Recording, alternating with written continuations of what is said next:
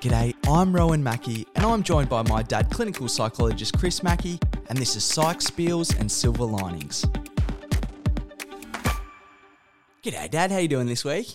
Good, thanks, Rowan, and very glad to be with you and on one of my favourite topics. Absolutely, yeah. Glad to be with you as always, and glad to be with you for today's episode, which we've called Separating the Psycho Spiritual from Psychosis. So, Dad, as you mentioned, I know, and of course, you know this is one of your favourite topics, but do you want to just give our listeners a bit of an insight into what we're going to be talking about today?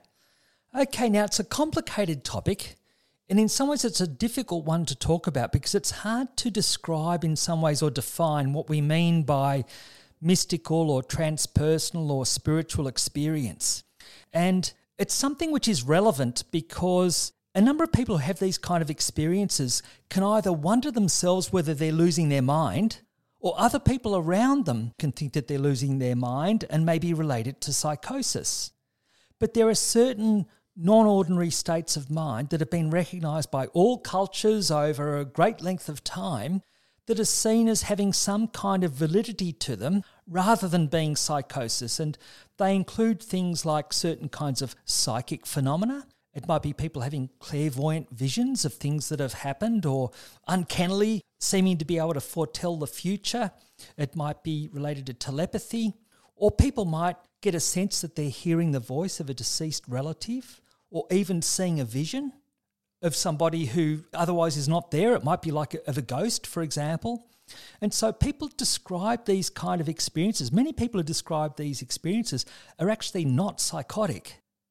But many people don't talk about experiences like this because they fear that other people will think that they're losing their mind. And the other example, of course, is synchronicity or meaningful coincidences that we've talked about before. Sometimes things happen that are so weird, these amazing coincidences, and especially if they're very frequent or very strong and intense, that can lead people to be concerned about what's happening in their mind or other people questioning whether they're going mad.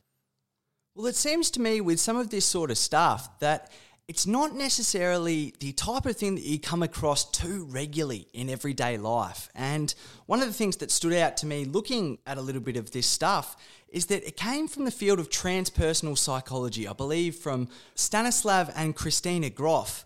And I understand that the idea of transpersonal psychology was a field of psychology which covers the whole field of human experience. So I imagine the context that you're hearing a lot of these stories and that many people are telling you a lot of these are quite an intimate context in terms of a lot of people are telling you things that they wouldn't necessarily have told before that they're not even 100% maybe sure of themselves.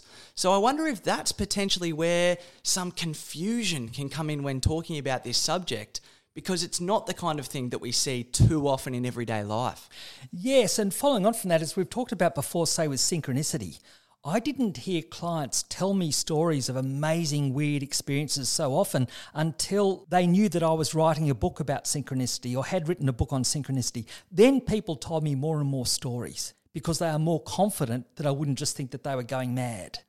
But also recently, the theme's coming up with a number of health professionals, including Dr. Bernard Beitman. He's a psychiatrist from the United States in Virginia. He has a terrific podcast called Connecting with Coincidence.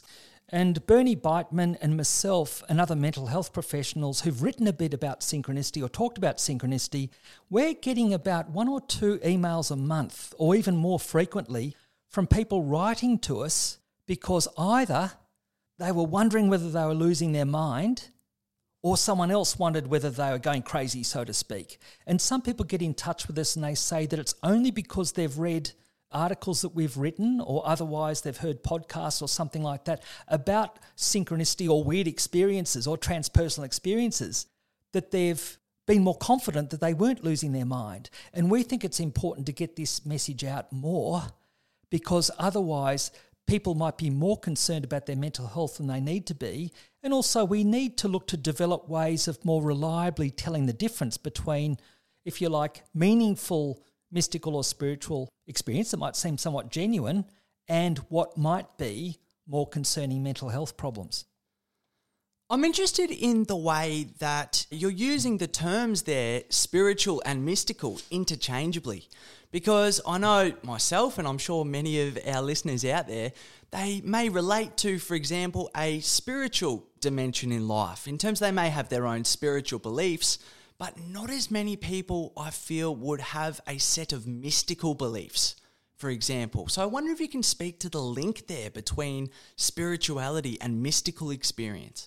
Okay, now again, this gets quite complicated, but these are some of the ways I think of these terms. Let's just say we start off with transpersonal, the idea of transpersonal or spiritual.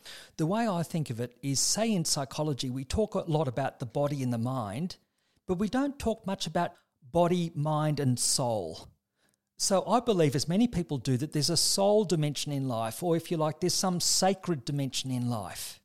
And that sacred dimension, it might relate to a sense of purpose and deeper meaning in life, but also it might relate to something that Carl Jung called numinous experience. So, numinous experience is like powerful, hard to explain, amazing kind of experience that seems a little bit otherworldly in some ways. It has a huge impact on us. It can make the hair stand out on the back of our neck, like some amazing coincidences can, or if people have an experience of maybe seeing a vision, for example. So, this idea of numinous experience has a somewhat sacred, I would also say it has a mystical quality if it follows the features of mysticism or mystical phenomena as described by William James. So, William James was a scientifically minded psychologist from the early 20th century. He's one of the most prominent American psychologists, and he defined mystical phenomena as having four different characteristics. One thing is, by definition, it's hard to define. So, mystical phenomena are what he called ineffable. They're hard to define. So, if we're struggling to put it into words, that's because of the nature of the experience itself. But another aspect he described is it's noetic. Noetic is like a kind of non ordinary or intuitive knowing where the person seems to gain some kind of insight beyond what you can gather from the intellect or from rational thinking. So the idea of noetic, for example, telepathy or anticipating correctly something happens in the future, it's like someone seems to know something when it's really hard to explain how they know it. You can't explain it in rational terms or through the intellect. It's also transient. So mystical phenomena, it's not like they're lasting indefinitely. And that partly makes it very difficult to research it. It's not like phenomena that are going to be around and you can dissect it and analyze it like many other kinds of phenomena. And also, William James described mystical phenomena as showing passivity. And what he meant by that is something being influenced, a sense of being influenced by something beyond our own will that suggests a kind of larger consciousness in life or some kind of higher order or influence in life beyond our own minds, which is impacting on us. Well, I wonder then if we could get into some real world examples of how this plays out because as you're describing that, you know, we've had a, a, few conversations about this before, so I have a little bit more of an idea. But but what comes to mind there when you're talking about things like telepathy is, for example, the book Matilda by Roald Dahl. And for example, talking about ghosts and these sorts of things, I almost think of Scooby Doo, the TV show, which almost had this caricatured idea of what a ghost or being telepathic actually is. So I wonder if you could just help us in a, a realistic sense, in, in a psychological sense, how do these terms show up as examples in real life? Okay, well, I just received an email or a message a couple of days ago from somebody who described that his son, when he was younger, used to see visions or ghosts, if you like. For example, he saw someone sitting on the end of the bed. He described that his son doesn't have those experiences so much anymore. However, the parents recognised it's not like the son was psychotic and they didn't interpret it that way. They thought he just had some kind of access to a different kind of consciousness or way of seeing things in some way. Now, I've seen a client who saw an image of his mother at the end of the bed when she wasn't there at a time when he was very needy for contact, like in, in hospital. But I've also heard several other stories from people, it includes clients, but also people other than clients, sometimes more than one person at a time, see an image or a vision of a person who later on, in a sense, couldn't have been there. For example, an elderly lady a group of three people saw at the top of a tropical island. She walked down the one trail ahead of them. They came down a few minutes after her, this long trail. They didn't encounter her all the way down. And they were so surprised, they asked people around at the bottom, Have you seen such and such a lady? They said, No. And then they asked a fisherman, Have you seen a lady coming down here? And they described how odd she was in her old clothes. And the fellow said, Oh, yes, you must have seen the spirit of Mary Watson. They ended up on the yacht where the yacht skipper asked them how they'd gone. And they said, Look, there's this weird experience we can't tell any people about. But we encountered this little old lady. Somehow we walked down this track and didn't encounter her. The fisherman said she was the spirit of this lady, Mary Watson, who died many years ago. And the skipper said, Oh, yeah, I've got a book about Mary Watson. It's on my shelf over here. And they resolved that they would never tell anybody that story lest they be thought mad. So when I've heard stories about this, that's partly what encouraged me to write about synchronicity, a book on that. And one time, a number of years ago, I mentioned to a psychologist colleague who I hadn't seen for about 10 years that I'd been writing a book on synchronicity. And she said to me something like, Oh, look, don't you think those things can just be accounted for by chance? And I said quite confidently, because I hear so many stories these days, I said, no, I don't think so. I think that there's some things happen that just are hard to explain, but it's not just explicable by chance. There's something else happening. And then she started to tell me this story that we didn't have time to discuss at the time, but asked if I could get back in touch with her. And then she told me the fuller story that was about her mother. And she told me this amazing story that there was a time when her mother invited her on a trip to visit a number of relatives.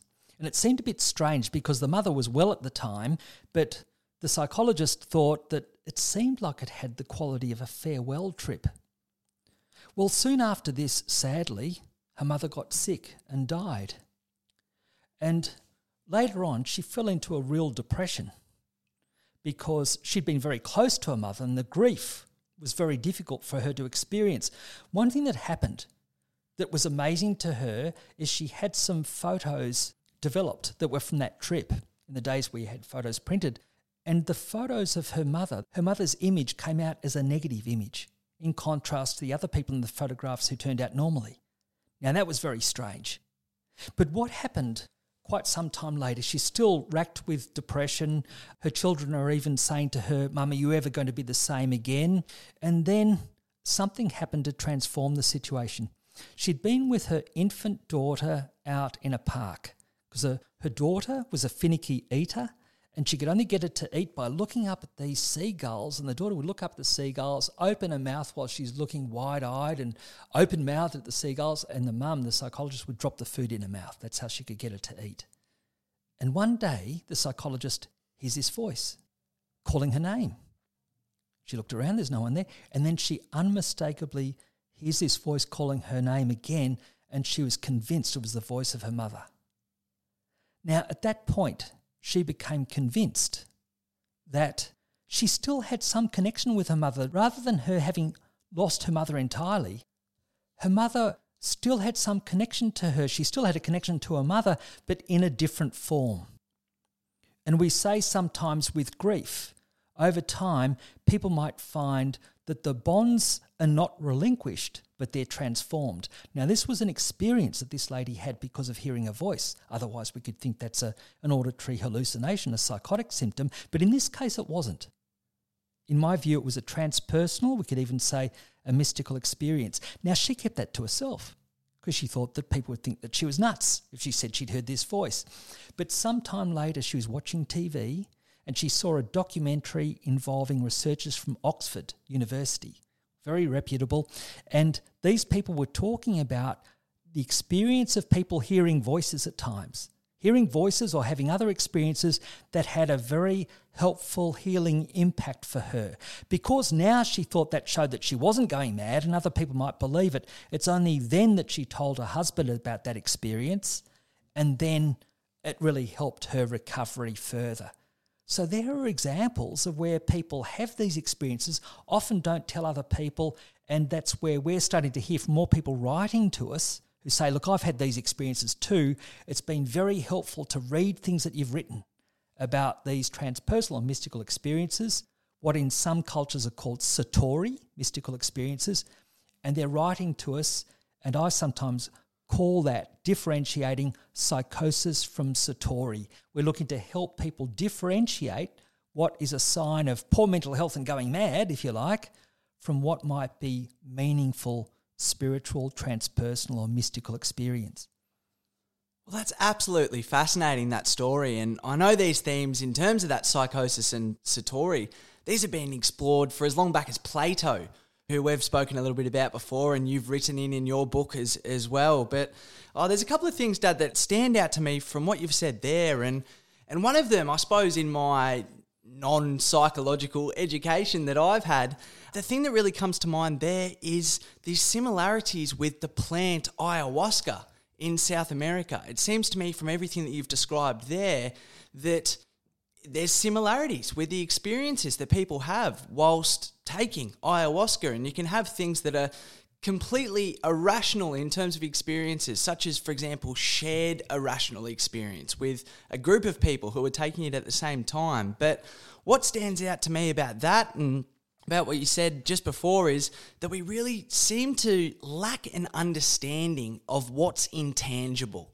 In terms of even the way that we refer to the physical world, it's it's very Newtonian. It was, you know, Isaac Newton's physics, whereas it maybe doesn't account for elements of the quantum world and it centers everything around our senses in terms of if we can't see it, hear it, touch it, smell it, and feel it, well, then it doesn't exist. But we know through our modern understanding of science and quantum mechanics and everything that there's actually so much more to reality than that. So it seems to me that there are elements in which scientific understanding does need to catch up in this sense. Yes, I think they're very good observations, and I'm interested in what you say about psychedelic drugs. There's actually more research being done now and a lot more interest in applying psychedelic drugs to conditions like PTSD or depression. Now, interestingly enough, Stanislav Grof was one of the people doing experiments on this in the early days, I think in the 70s, if not beforehand. And one of the things that interests me is now people are going back to the interest in psychedelic drugs, and you hear about it written about in reputable journals that they're starting to look at that. But one thing that interests me is they're interested in the psychedelic drugs, but they're not talking so much about what else Grof was emphasizing, which was this transpersonal spiritual dimension underneath it all. Because I think that's where the action's happening, so to speak. And the psychedelic drugs might help people to tap into that. But the Grofs developed a technique called holotropic breathing, I believe. These other methods that helped elicit the same kind of responses, but maybe not have some of the complications of psychedelic drugs. But I think there is that element where a number of people's experience with those drugs can overlap with some of the findings from quantum physics. And it does also describe me. I heard recently someone telling of an experience that they had with psychedelic drugs quite some time ago. And it's like they saw this force between their hands, some kind of force or energy and things like that. Now, I think that might be literally true. I think there are certain kind of forces around us that we might not typically see and people are increasingly talking about these different fields that there might be, even electromagnetic fields or other fields around us in some way. And I suppose that suggests that there might be more connections that we have with other people beyond the direct touch and vision and things like that that you described as well. So, yes, I think that we could do with being more open to a different kind of understanding that might overlap more with quantum physics. Well, one thing that really stands out to me there is that I remember hearing one time of a study that was done with people taking psychedelic drugs, and one of the findings from that study was that they did personality tests. And two years beyond taking those drugs, they found that basically every single person who'd taken the psychedelic drugs rated higher in terms of openness to experience on their personality test two years after one single dose. So it was as if that the change in their understanding of the world that was given to them by the psychedelic drugs and which I wonder if potentially this spiritual experience that we're talking about today that could provide the same level of insight and understanding that could potentially lead us to having more of these open conversations in the future I wonder. That's a really interesting thing, and, and without wanting to get too technical about it, so I'll be brief, but my master's thesis research with war veterans was on the notion of absorption or something related to openness to experience and its relationship with PTSD. And I've only just heard in the last couple of days that this phenomenon of absorption, which relates to openness to experience or openness to fantasy or thinking of things in terms of images, which is normally a positive and helpful personality trait, it might also lead people to be a little bit more likely to be open to mystical and transpersonal experiences. But it also relates to hypnotizability and it can also lead people to be more prone to what we call dissociative symptoms or dissociative disorders that we've talked about in the past. And that could be a different kind of thing where people have a sense of amnesia, so periods of missing time or standing outside their body and looking on as though they're looking at another person.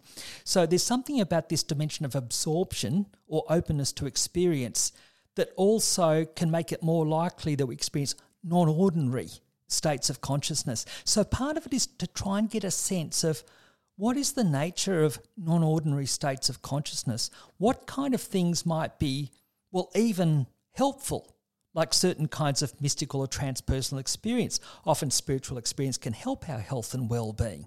Hence, they're also exploring that more with PTSD and psychedelic drugs.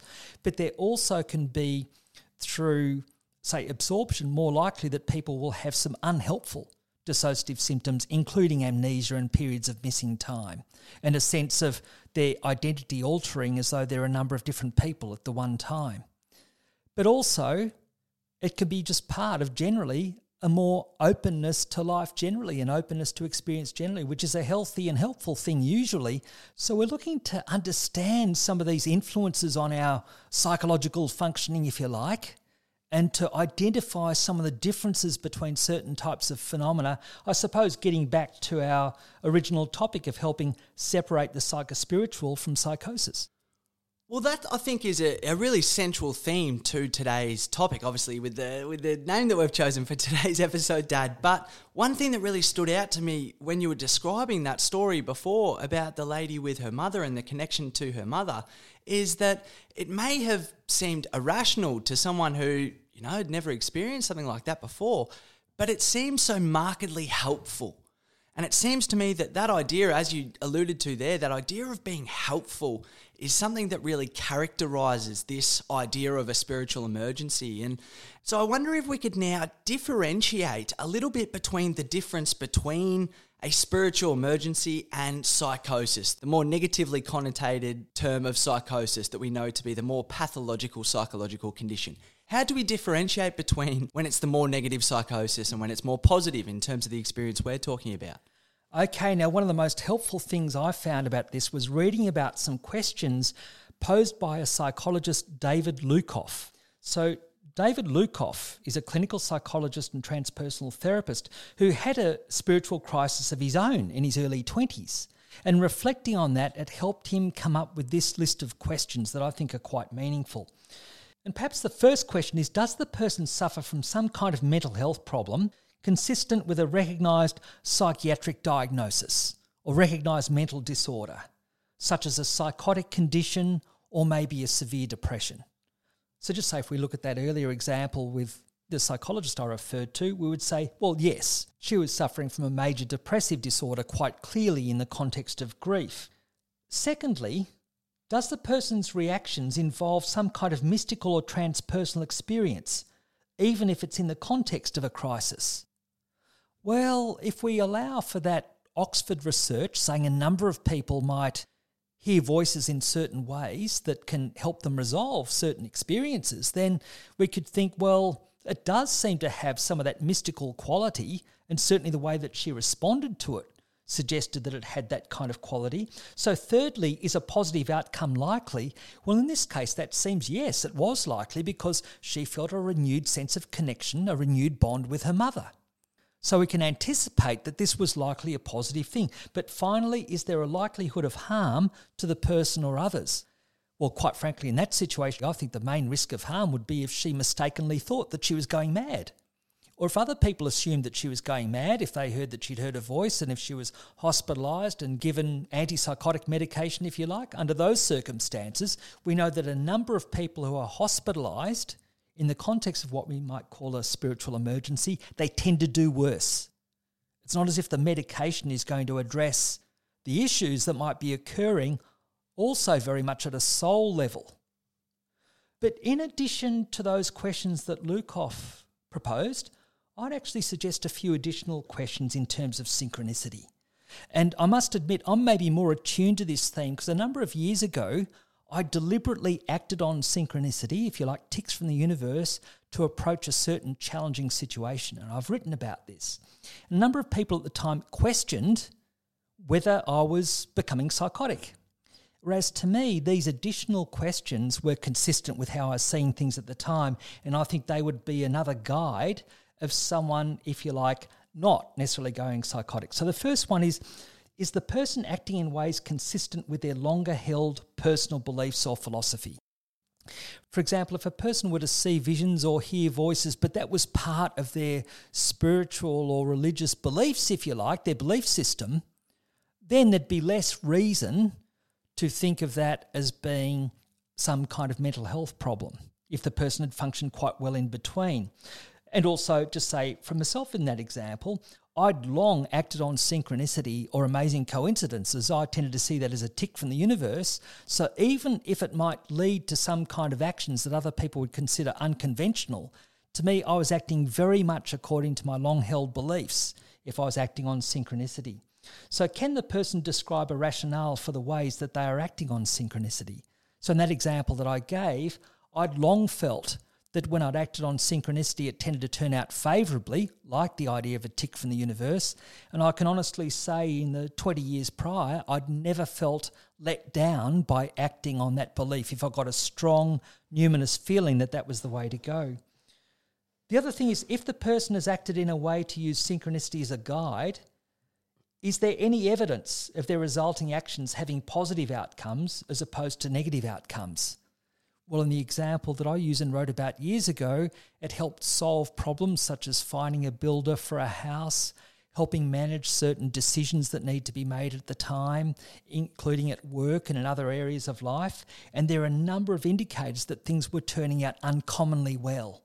To me, it was almost like a kind of miracle energy happening at the time, even if it seemed a very unconventional way of looking to address problems.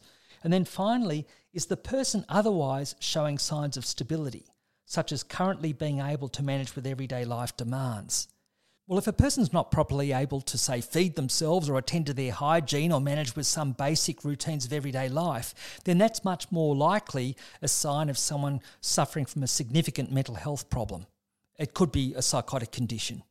However, if the person's managing with their everyday affairs and in terms of their ways of looking at things, the tasks that they're looking to achieve are unfolding in a direction consistent with what they would hope for. In other words, their goals in life are somewhat rational, what they're aiming to achieve, and their means of doing it, well, according to their experience, that's worked in the past then I'm much more inclined to think, well, it's worth allowing that person to proceed according to their own devices because they might be going on direct personal experience that might be unconventional. We know that many people can act on direct personal experience in terms of some kind of mystical beliefs. And if they believe they have had a clairvoyant vision, it might turn out that that was accurate. Or if they believe that they have some capacity to foretell the future in some way, and if that turns out in the way they predicted, I think that's evidence for it rather than evidence against it. Whereas if someone's repeatedly making predictions that are turning out wrong and then ignoring the evidence of that, that would be a different situation. Then we'd think maybe that's more of a sign of a mental health problem. So there's this wider context looking at is it kind of working? Because one definition of psychotic is the person has an irrational goal and irrational means, like going up and down an escalator to become a king. And that would be maybe a ridiculous kind of goal and means of achieving it. Whereas if someone has a rational goal, such as they want to achieve something, but in irrational means, we might call that more neurotic. So the person's going about things in a way that are unhelpful and all the rest of it. But if someone can articulate what they're trying to achieve. And it seems that things are unfolding in that direction, even if they're achieving those goals quite unconventionally, including acting on certain kind of mystical beliefs, then I think that overlaps a bit more with what many cultures have recognized in terms of certain kinds of religious beliefs or even shamanism, if you like, or ancient kind of healing traditions have some of these conventions or beliefs that are now seen to be very non ordinary or unconventional. Well, one fascinating example that comes to mind as you're explaining that is I remember hearing one time that the actor Jim Carrey, basically when he was a teenager, wrote himself a check for a million dollars and just had, it was near enough broke at the time. He certainly wasn't a famous actor at that stage, but he just had this absolute belief, just this conviction that he was going to be famous, he was going to be a famous actor. And you could look at that, it's the sort of thing, you know, you talk about uh, irrational means. Well, in many ways, that's an irrational goal as well as irrational means. You know, like I, I remember being a kid, I would have loved to have been a movie star, but didn't quite get there. but, uh, but someone like Jim Carrey, he, you know, by hook or crook, got himself there. And it seems that he was calling upon some of these, I know you've described them as supra rational ways of thinking in the past. Yes, yes, I make that distinction because some things might not be well rationally explained, but that doesn't necessarily mean that they're irrational. That's a terrific example of Jim Carrey. That's a really interesting story. I remember now that you've told me that once before, but that, that's a remarkable thing because maybe it shows that there are different ways that things can work from what we might normally think is rational.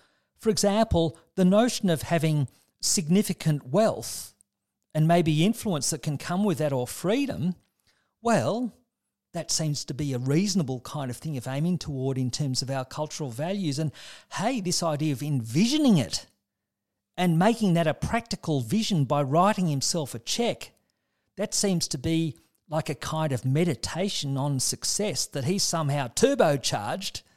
And that certainly added to his engagement, his purpose, his sense of meaning, and following through with what he did, I think he demonstrated that that might be an unusual way of going about things. But his faith, if you like, that belief that he had and that action that he took, well, I'd say the evidence says that it paid off. Absolutely, yeah. I, th- I, think I tend to agree. He's, uh, he's, he's quite a good actor, Jim Carrey. I must admit, I'm a bit of a fan. But uh, but Dad, what I wonder now is, it seems to me that there's something inherent within this spiritual experience that it's so far outside our existing understanding that it's something that could potentially be incredibly hard to make sense of.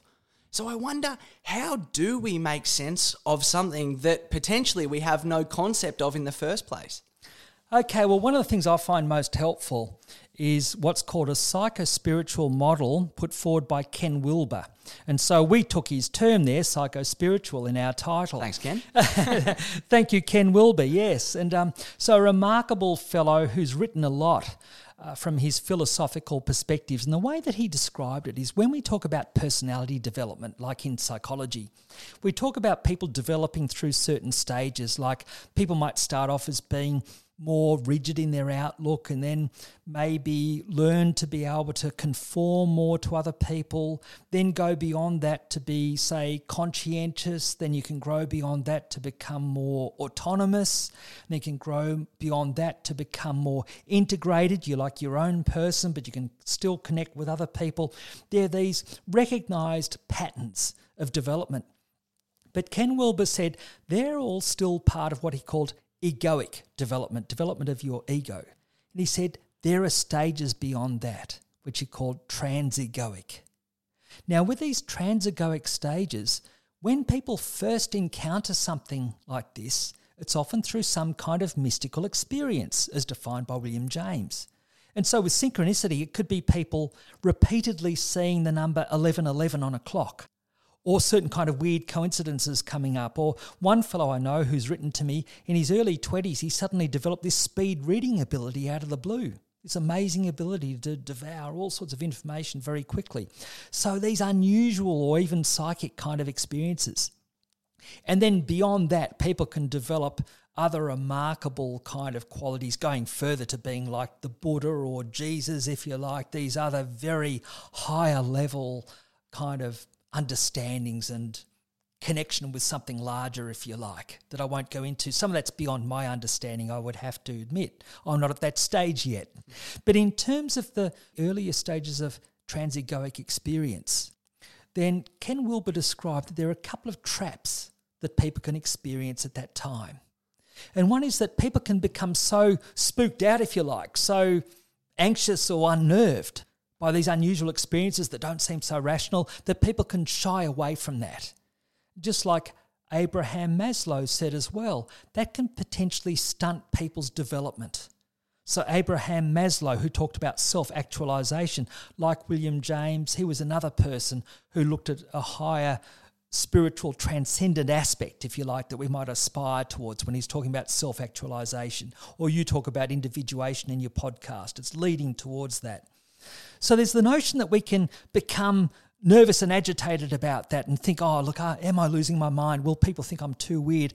And so then we can retreat back from that and that can stunt our development. But there's another trap that people can fall into as well. And that's getting overly caught up in what might be called the illuminations. It might be getting overly distracted by it and then maybe developing what we call psychic inflation. And that can be when the person thinks, I'm special. I'm having these special experiences. No one else is talking about this. I'm having all this amazing synchronicity. Hey, I've got this clairvoyant ability. Hey, I was able to foretell the future in some way or otherwise I'm getting some kind of insights that other people aren't having in certain kind of ways, there can be a risk then that it's almost like such a a big experience for people to come to terms with and integrate within themselves that people can get carried away with this psychic inflation.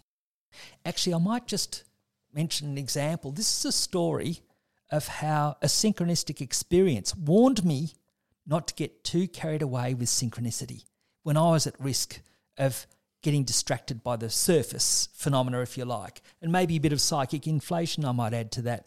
There was a time when I was in California writing some chapters for my first edition on synchronicity, and I inexplicably got lost on the way back to the place I was staying. It was only half an hour away across an open field, but I was distracted in thought. I ended up turning 90 degrees away from where I was meant to be walking, and I ended up on this little bush road, like a bush track. I saw an elderly fellow walking towards me with a dog. Now, for some inexplicable reason or no obvious good reason, I thought I'd just throw it out there as we're walking past. He said, Hello, hello. And um, he might have said, What have you been doing? But I think he might have just said hello. And I just basically said, Oh, look, I'm here writing a book on synchronicity. He paused, he turned around. I said, That means meaningful. Co-. He said, I know what it means. He said, I've actually written a book called The Spiritual Athlete. And he then started to give me a lesson in spirituality and the link between Indian philosophy and American philosophy and, and the mystic Vivekananda and how he came to America and convinced the Rockefellers to then give to charity and change their spiritual beliefs. All sorts of different stories he told me about how many people in the West were getting into meditation, all these different kind of things. It was just remarkable how he gave me uh, a lesson and also a few tips on writing a book thrown in, which was pretty handy. Well, anyway, we met for dinner the next evening and he explained to me, look, you're mentioning a lot about the number six coming up a lot that I've described before as synchronicity. He said, Look, you're mentioning this a lot. He said, Look, you could get so focused on that and so distracted by that that you could be focusing on the sixes all the time. And then at the end of your life, you could look back and think, What was all that on about? And I thought, Wow, this is synchronicity warning me not to get too caught up in synchronicity. It was kind of like saying, Hey, don't get distracted by what's on the surface or the illuminations, so to speak that Ken Wilber warned about. Look at what's underneath it all. Look at what's most important. It's one way, or there are ways of accessing a deeper spiritual soul dimension in life. That's what it's on about mind, body, and soul. I believe if we access more of that soul or spiritual dimension in a range of different ways, whatever ways suit us, that can help us have fuller lives and develop our personalities further in that transegoic direction. Well, I certainly agree with that, Dad. And it seems to me that it really fosters connection between an individual and, and those around them in that situation. But one thing that I wonder about there is because there's an element to which the experience itself is something that can will certainly be hard to tell people about. It can be hard to explain even to yourself at certain times. So I wonder then how would someone manage with the potential difference in understanding with those around them who hadn't maybe gone through an experience like that? I think one of the things that really helps is if we meet people where we've developed a sense of trust and openness and we can say a little bit about our experience and then notice what we get back, but especially people that we trust to some extent, or there might be family friends, or people might know of people through the educational settings that they're in, or a sporting club, or people might just have some sense of being able to talk a little bit more with, with a mentor or a trusted figure. And in the long run, I think it really helps to have a spiritual friend. I have a number of people that I would call spiritual friends, and it makes the world of difference to me. So I've written about how I came across a mentor over 30 years ago. He's a well, a, a close family friend, Ross, but he, I also refer to him as my mentor. And what I mean by that is he was a person who helped me understand so much more about, say, synchronicity and accepting that and integrating that in your life. It makes a real difference if you know of other people who've had certain kind of experiences, which at times in the past and still now, many people might find that through their religious beliefs. But as we've said, about 25 to 30% of people might be spiritual but not religious, and so not find that connection, say, in a church setting or formal religious setting. But there are many people who have spiritual beliefs, and sometimes just testing the waters a bit, including telling our stories of different experiences to different people, and just saying a little bit at first. Seeing if others are open to that, and the chances are in time we'll be finding a number of trusted people that we can confide in further about those deeper, kind of more personal experiences. And the other thing that stands out to me about that there is potentially it could really help to recognize when some of our friends who are might be our friends, might be our very close friends, but they might not necessarily be our spiritual friends in that situation too. So it doesn't necessarily mean that we can't have a connection with someone, but it seems to me that it may just not be those people that you would discuss something like this with. Oh, th- that's very true. And I have many friends who I would not think of so much as spiritual friends, but look, I could say I love them. You know, like they're, they're, they're wonderful people. They're loving friends to me, and that, that's a spiritual dimension in life as important as anything else. So we don't have to have people exactly share our beliefs, and we can have people that we're very close to who might even dispute our beliefs that way. Like one of my close friends just thinks I'm a weird kind of nut that's a, that's okay. That doesn't matter. I think he's an ultra rationalist. That's fine. we get on fine just that way. So yeah, we don't have to be too exclusive about all of this. But I did find it made a big difference to me when there were say two or three people I could have conversations like this, even one. But when there are two or three, I just think that can be utterly affirming and it's wonderful to be able to talk in a very accepting way about things that other people might consider somewhat weird or unconventional, but for us, it's like talking about going to see a movie or playing golf or going to the milk bar or something like that. It's just a normal part of life. And I think that's one of the great things about the internet these days is that you can access communities of people who may be like minded even over the other side of the world. You know, you can look up anything from Kundalini to other yoga practices, meditation practices. So I'm sure there's absolutely plenty out there that, that you can connect with other people. But one thing that I wonder now, Dad, is and I'm sure it's not something that's going to be completely prescriptive in terms of we've had these similar sorts of questions before, and it's a little bit how long's a piece of string. But how long is it that someone is likely to experience a spiritual crisis?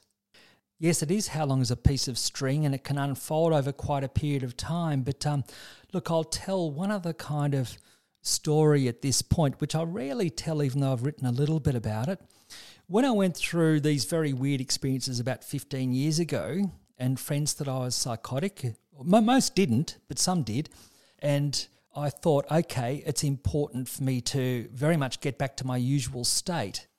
I had this conviction that I was going to get back to my usual state, my normal sleep and thinking and energy patterns and all the rest of it. But I wasn't sure at first how I would, but then I got a sense one day of what I needed to do. And this was just a day or two after I'd had all these other kind of synchronistic experiences, had ticked off all the goals I wanted to achieve, no longer needed to be in this slightly altered, I could say somewhat hypermanic state. And okay, I thought, now I need to get back to normal.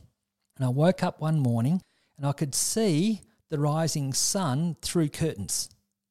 And I had this image in my mind okay, what I need to do to very much get back within my own skin, very much be my normal self again, be very grounded, is I need to watch that rising sun over the next half an hour or so. And I focused intently on the rising sun. Now, because it was dawn, it was just a fairly soft light, but I slightly opened the curtains and I followed the rising sun up and I was concentrating on this sense of becoming more grounded within myself. I just focused on that kind of notion. Thought that's what I needed to do. By the way, I even took photographs while I was doing this because I thought, this is a weird thing I'm doing. I just feel I need to do it. I kind of know I need to do it. Don't know exactly why, but I think it's going to work. And I'm going to pull myself back into my usual self. So I'm taking these photos as well. The sun rises to a certain point. I think, okay, yeah, I think I feel a bit more normal in myself. And within the next day or two, it was very clear that I was back to my normal self. It was about a day or two after that was my mother's funeral, and people said that I'd managed with the roles very well. I was very organised, and there was no question from anybody about me being psychotic in any way. People saw me as being my normal self, and I felt that this was to do with the way I'd got back into myself watching the sunrise. Well, about six months later, I went to a conference which was on bipolar disorder. There was an Australian, Australasian conference on bipolar disorder, I thought, gee, it might be interesting going to that conference in Melbourne because I might learn a little bit about what happened with my own experience when I was like a bit hypermanic and had all this synchronicity. Now, at this conference, there was this presentation that absolutely struck me.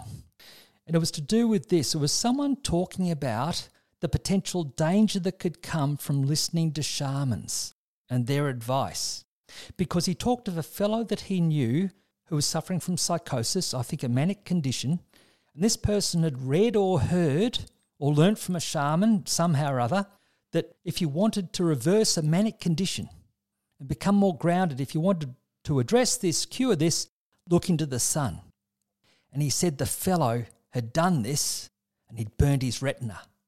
And that was the harmfulness of listening to a shaman. And I'm sitting in the audience with all these like academics and health professionals around thinking, no, no, don't look into the sun when it's in the middle of the day or you'll burn your retina. Look in the sun at dawn or at dusk when that's what I found worked.